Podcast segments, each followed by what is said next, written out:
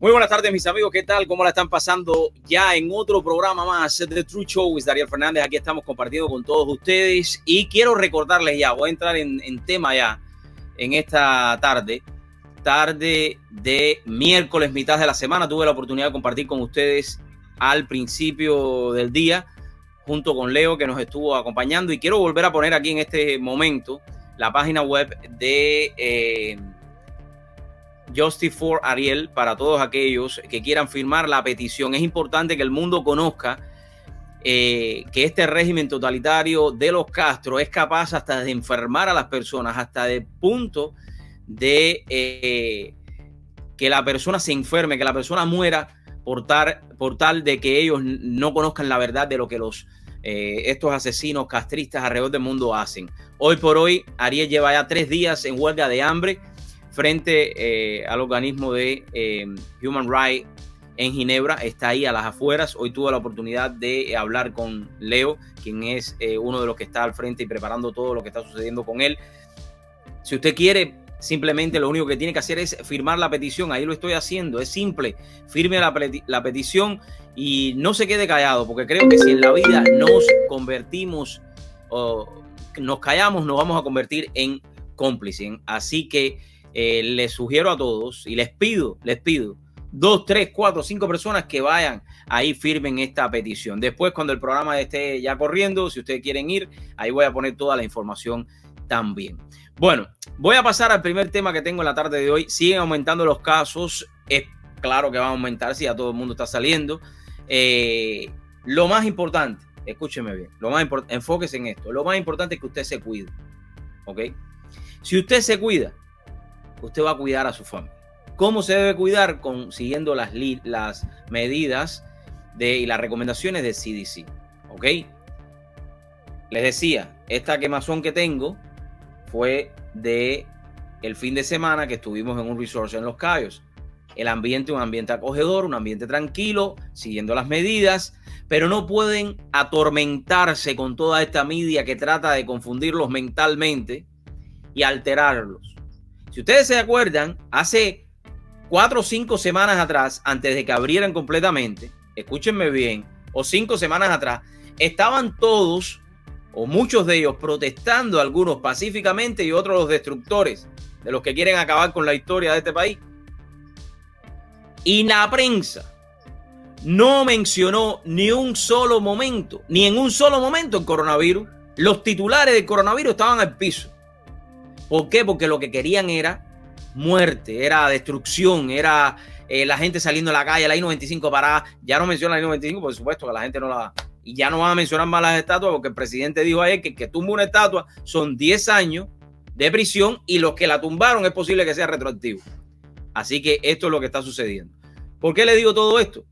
Porque recuerden que la prensa les gusta siempre amplificar y como siempre traigo el mismo ejemplo, se lo tengo que traer porque es una cosa que sucedió. Ustedes recuerdan una de las protestas aquí en Miami, eh, frente al Miami Arena, hay un nuevo CBS ahí, o Walgreens, no recuerdo bien, pero bueno, en una de estas tiendas y el reportero estaba de una forma desaforada hablando en vivo. Aquí nos encontramos en vivo y efectivamente gracias por transmitirnos, por transferirnos para acá. Aquí estamos en vivo y quiero mostrarles en el momento en el que el camarógrafo miró una bomba casera y que nos explotó al lado. Y yo me quedé mirando así. No lo llamé porque yo lo conozco, él sabe que yo lo conozco.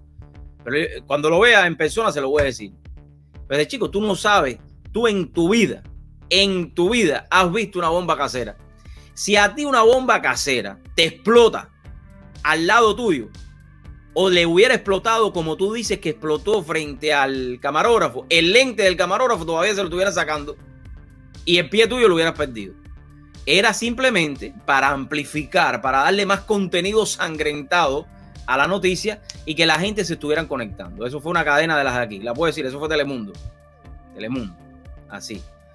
Eh, porque a veces los directores de noticias lo que más les gusta es la sangre. Fíjense ustedes cuántas noticias buenas ponen en un noticiero de televisión. Eso es otro tema que voy a tocar otro día. Pero bueno, vayan pensando ustedes. ¿Cuántas noticias buenas usted ha visto en un noticiero de televisión? Los primeros 20 minutos de noticiero son de noticias malas. Y los 5 que quedan, porque todo lo demás comerciales, es de noticias buenas. Saquen ustedes sus propias conclusiones por qué será. Pero ahí se los dejo.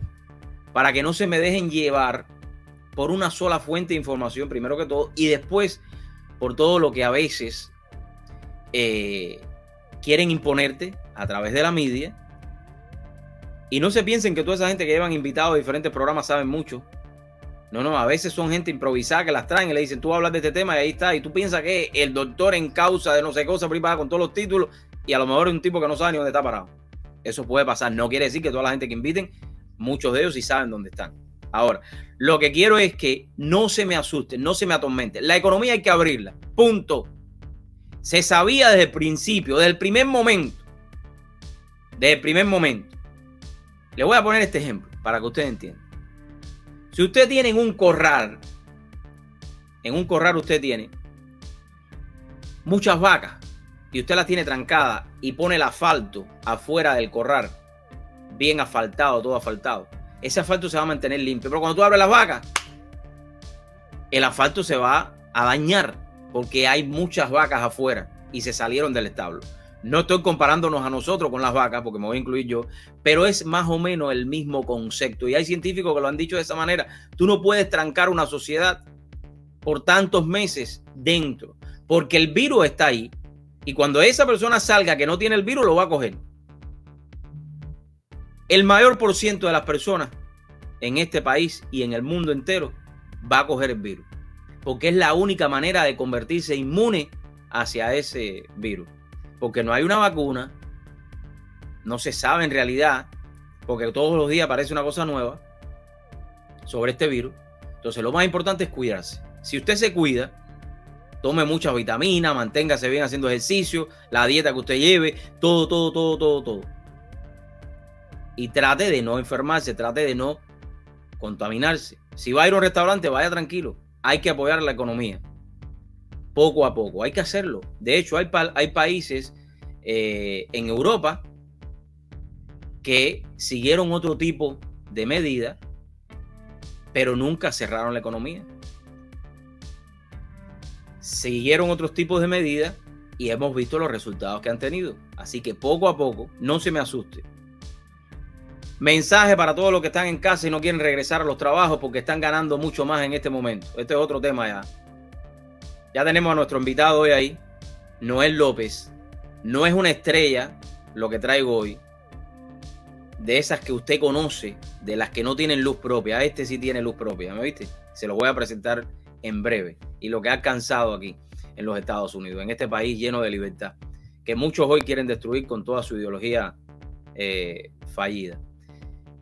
Em, el tema segundo que les voy a traer hoy, el tema segundo que les voy a traer hoy es, quiero, a ver si lo puedo ver ahí, si lo veo ahí. Ustedes ven este, como tengo el, background hoy, que tengo que echar un poquito para atrás. Ustedes ven este título, El siglo del socialismo criminal, parte 1 y parte 2. Esto está escrito por Jano García, un escritor que tras el éxito del libro El siglo del socialismo criminal llega a una nueva entrega de los líderes socialistas que sembraron de miseria, muerte y guerra el mundo durante el siglo XX. Yo quiero que ustedes se compren estos dos libros, son dos, la parte 1 y la parte 2. Mira, y lo voy a poner. Ahí está. Que ustedes se lo compren para que ustedes sepan qué cosa es el socialismo y qué cosa es el comunismo. Para que ustedes vean allí cómo estos tiranos, algunos de ellos, hicieron posible que mujeres tuvieran que elegir entre uno de sus dos hijos para comérselos y poder sobrevivir. Y eso es lo que hoy quieren implantar en este país. ¿Verdad que sí? Ve que es como yo les digo, que no tienen cerebro.